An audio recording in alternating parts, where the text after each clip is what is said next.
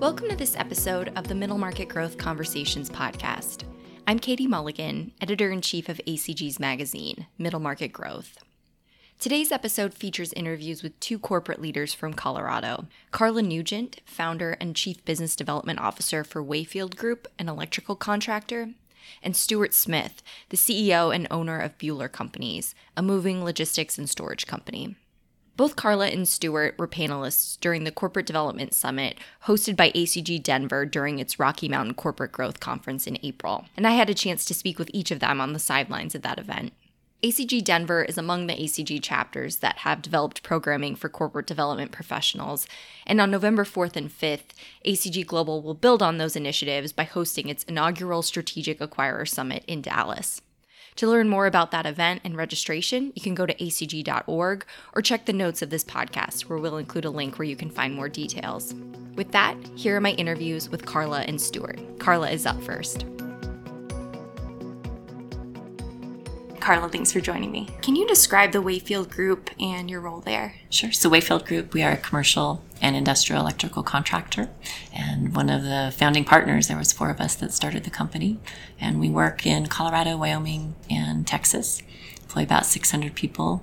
And can you talk about how the company has grown since it was founded and whether that growth came organically? Was it through acquisition? What does that look like? We are on our 18th year in business. Every year we've, almost every year we've grown except for one. And every year we've reinvested back into our company, into people and technology. And as we have grown, we have looked at different vertical markets, different geographical locations and technology to really diversify our company and um, just have us have strategic and stable growth. So with that, we have done um, acquisitions into Texas, Austin, Texas, also water, wastewater, uh, electrical contractor, and then a modeling company, Virtual Design. Those are the three different entities that we've acquired, developed. And can you talk more about the innovation and technology piece? Based on your website, it seems like those are really core focus areas for you guys. Um, talk about what that looks like, and then how how does that differentiate Weifield versus a competitor? So we really look at technology as an efficiency piece. So we want to start out very first kind of client interaction and when we are brought on the design team and using that LiveCount, AccuBid, our estimating software. So you can give me a concept of a building on paper, on a napkin, square footage, and we can start to build out visually what that would look like. That then transports over to our virtual design company, um, we start building out and modeling, 3D modeling the um, products that we're going to install, figuring out points of collision, how we'll coordinate with the other subcontractors, and figure out, um, again, clash detection before we're actually on site building the job. That transports to our technology that we have for prefabrication, where we're making products offsite, getting ready um, for the project to actually go in the field. We're making prefabricating walls um, components, bits and pieces that will go on the job site. And then we finish off by placing all of those with a GPS locator called the Trimble Station. So it's a robot that basically gives exact GPS locations tied back to our original design. So we really feel like this whole um, life cycle of technology offers the client a really precise product that they can visualize, we can collaborate, we can coordinate with other trades and deliver a really good project. And given the technology that's available today, you know, has there been disruption in this industry and, and how have you had to adapt? Absolutely. I think we've really led the way on a lot of that technology, not doing estimating off of paper, but really doing that analysis and looking at what does that look like when we do it all electronically. We don't have much paper at work, um, and then moving that in through all of the phases of construction. So many times we're that subcontractor that's pushing the team to kind of go onto a new platform to try this new technology. Anything we can collaborate, be more efficient, getting rid of the faxes and getting rid of the paper and having that immediate information, I think has really been um, a, a kind of key component of our team that now clients depend on that we're going to push that that innovation and technology collaboration. And I understand that you've personally been active in advocating for a better construction workforce. Can you talk about that and, and what some of the workforce issues the industry is facing today? Yeah, construction, as with many verticals, um, we have a lot of people leaving the trade or have left over the different downturns um, and not enough entering the trade. So we really had to become workforce advocates and start educating at the school level of all the opportunities, paid training that we have, the different career paths because construction's gotten quite sophisticated and we have all this different technology and opportunities. Um, so what I think somebody would picture as an electrician or a pipe fitter, um, all the different trades are, are quite different. So I feel like there's a lot more to offer in, in construction and it's nice to see it being pulled back into the schools where students can touch and feel it. And uh, I just love it that if higher ed or a specific type of career is, is not in place or the funds aren't in place for a student to go to school, they can come into construction and have one of the firms pay for their four year schooling and not have debt from college and people to hit the ground running and make great, great money with great benefits and 401k. So we love to share that that message. It seems like that's being communicated nationally about manufacturing, but I hear that less so about construction. Would, would you agree with that? It's interesting. Um, manufacturing, healthcare, hospitality, construction, there's about 10 different vertical markets that make up a huge bulk of our workforce in many states that um, require what we called a middle skill job is defined by the National Coalition of Workforce Development. And a middle skill job is one that requires a high school diploma or equivalency, but less than a two year college degree. And it makes up almost 50% of our workforce would be qualified as middle skill jobs. And so we really look at those candidates can we pull folks from that and add on to their education so they can continue you know education within our our business um, within other trades. And so there's a lot of talk within the states about this middle skill movement. And at Weifield group specifically how are you working to ensure that you have the right talent? And you know how has the skill set that you look for changed since your founding? Well, i think there's always the technical electrical training. And even though that delivers and there's new technologies around it, electricity is electricity. You're not changing that basic theory. But we've really looked at values, our people, advanced processes, community, and trusted relationships, and how folks align with those values. And we're creating not just a job, we're really looking at a career, we're looking at a home, a community. And our goal is that folks come into Weifield Group, they're better for working at our company, but our goal is that they're also bettering the communities that they live in. So we're trying to not just build a building, but really help give back to the community and build a great workforce. The company's been named a, a top place to work year after year. What are some of the things that Weifield Group does um, with respect to culture that has made it that type of workplace that's that's winning awards? Culture's been a big focus for us, a big investment for us uh, from day one. And I think defining who you are and the values and the people that you want to surround yourself is number one, but then setting up a pathway to achieve that. So we have a council that we started over 10 years ago and they meet monthly. All different business units are represented in that council talking about our employees. What do they need? What do they want? How do we stay connected as we grow? How do we communicate? How do we keep people looped in, have career paths, advocate for more folks to come into, into construction? How do we make our community better?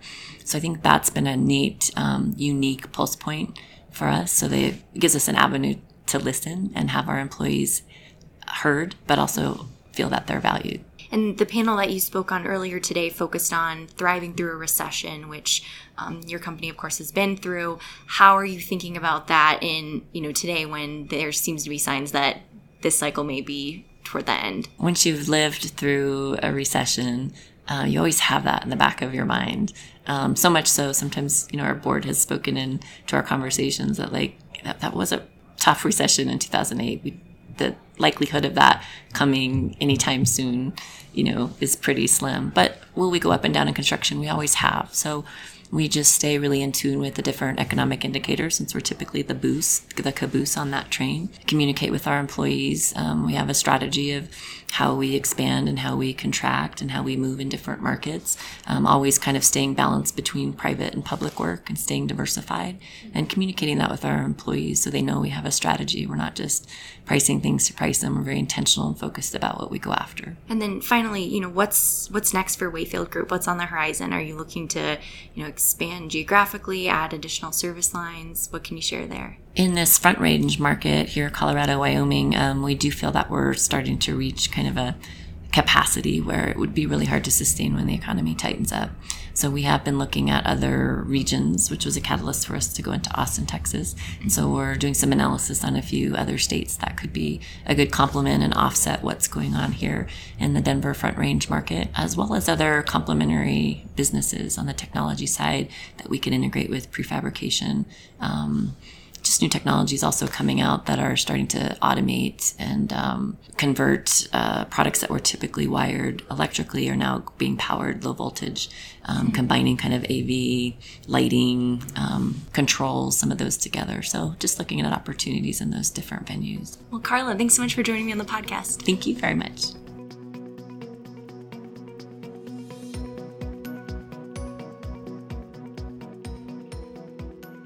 Up next is my conversation with Stuart Smith, CEO and owner of Buehler Companies.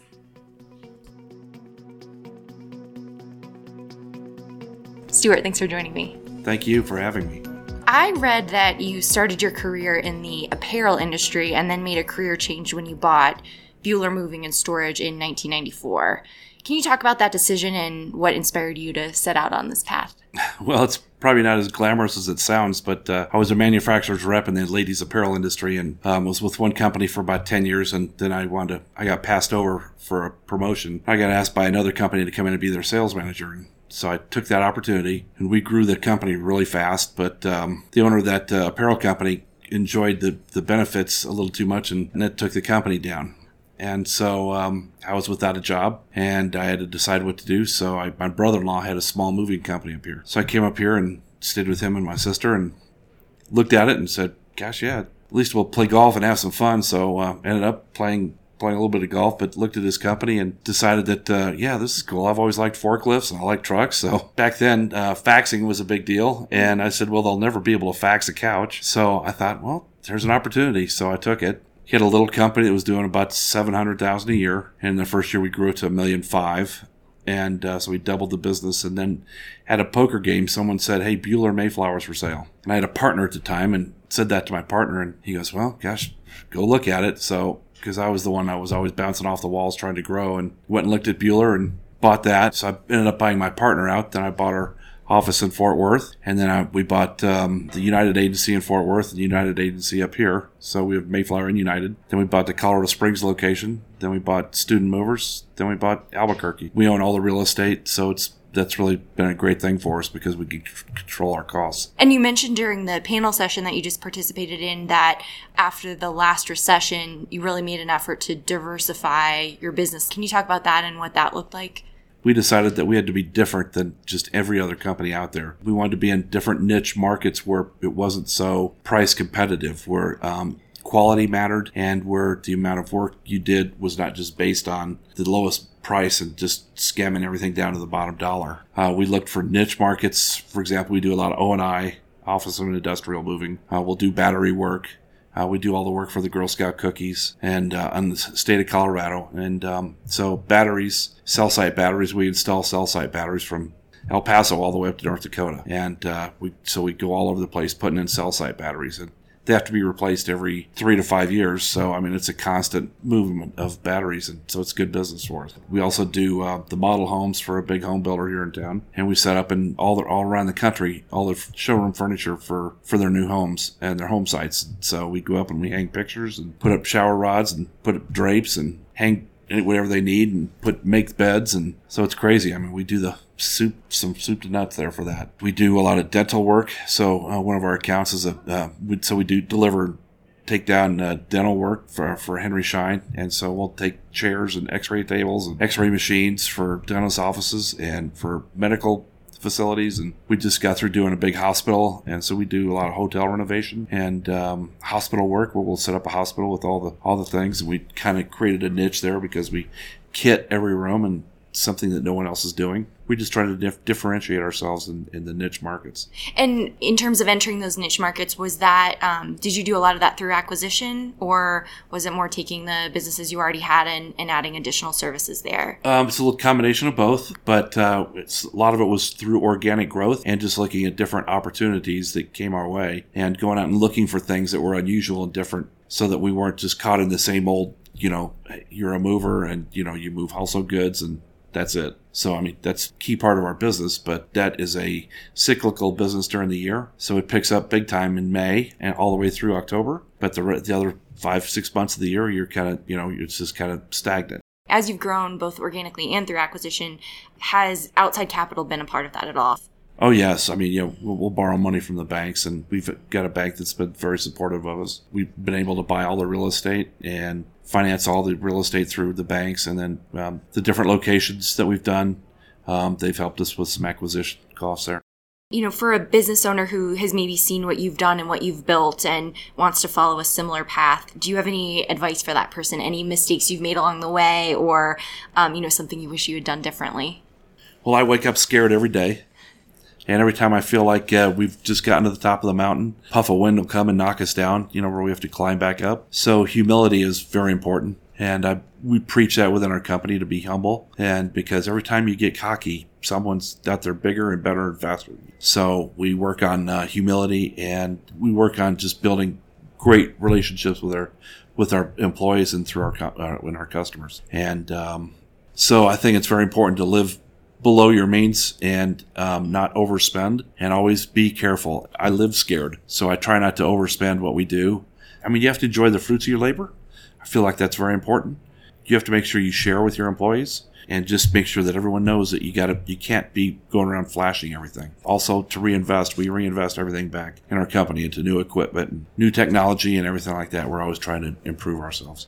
Are there any disruptors in the market that you work in that have come up that you've had to kind of adapt in order to remain competitive? Absolutely. Storage and moving industry, there's um, like pods has come in and they've taken um, a big chunk of our storage business. And uh, so we kind of got into a, a, market to compete with them. Um, and then little old small mo- moving companies have come in and because uh, people think, gosh, you're just the big van line we don't need a big truck. We just need a small truck for you know for moving people for a couple a couple hours. Well, we do that kind of thing, but perception is that uh, you know you have the big trucks and you don't do smaller moves. So that's why we bought student movers so we could fight that because people's perception is student movers is just a little small lo- local company so they might not think to call you yeah. because they think of you as a bigger yeah. interesting. Um, another thing that you mentioned on the panel earlier was how everyone at your company is asked to read a certain book. Can you talk about that and, and why that's been important to your culture? Yeah so we all read a book called the energy bus written by jon gordon. So it's what's important about that is it gets everybody buying into being positive having a great attitude. And if you're a vampire that you should not be at our company because we want people that are really positive. After we read the book and it made an impact on everybody from top to bottom, we decided I had people come up to me and they said, Stuart, you made us read this book and we're going to hold you accountable. I mean, you have one of the biggest energy vampires right here in your accounting department. This lady was wicked smart. She knew everything from soup to nuts. And they said, but she's just negative. She's just hurts. It. She yells at people. She doesn't treat them right. She's nice to you, but she's not nice to everybody else. So um, we let her go and the change in attitude was dramatic from that day forward. And my CFO said, Stuart, you can't let her go. She's been here 15 years. And I was like, she's a vampire. It was a tough decision, but we did it. Changed the whole culture then. I mean, it made everybody appreciate what we have.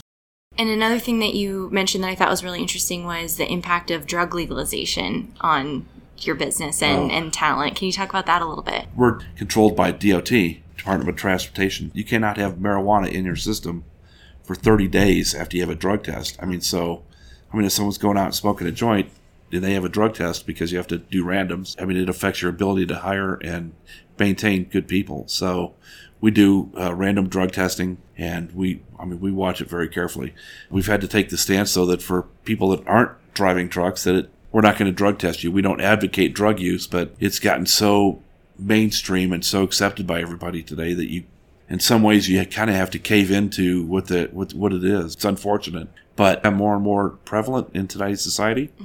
And I'd say within ten years it'll be nationally legalized. Yeah, or maybe even sooner at this pace. Absolutely, absolutely. Yeah.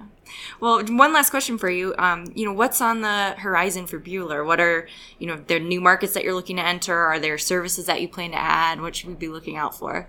So we're looking, we're always looking at new opportunities, and uh, so we've got this opportunity storing chemicals for um, a big technology company, and they need this stuff that's temperature controlled, can be racked, and so that we would be delivering it out, picking it up, and delivering it, and taking it up to the, their facility up in Fort Collins. Okay, hopefully in a different warehouse than the Girl Scout cookies. Yes. Stuart, thanks so much for joining me on the podcast. Well, thank you for having me.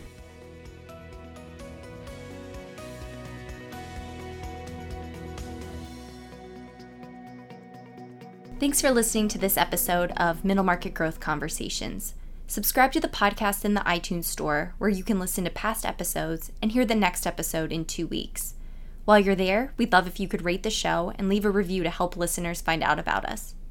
After you've rated the podcast, head over to our website, middlemarketgrowth.org, for more stories about successful mid-sized companies and middle market M&A.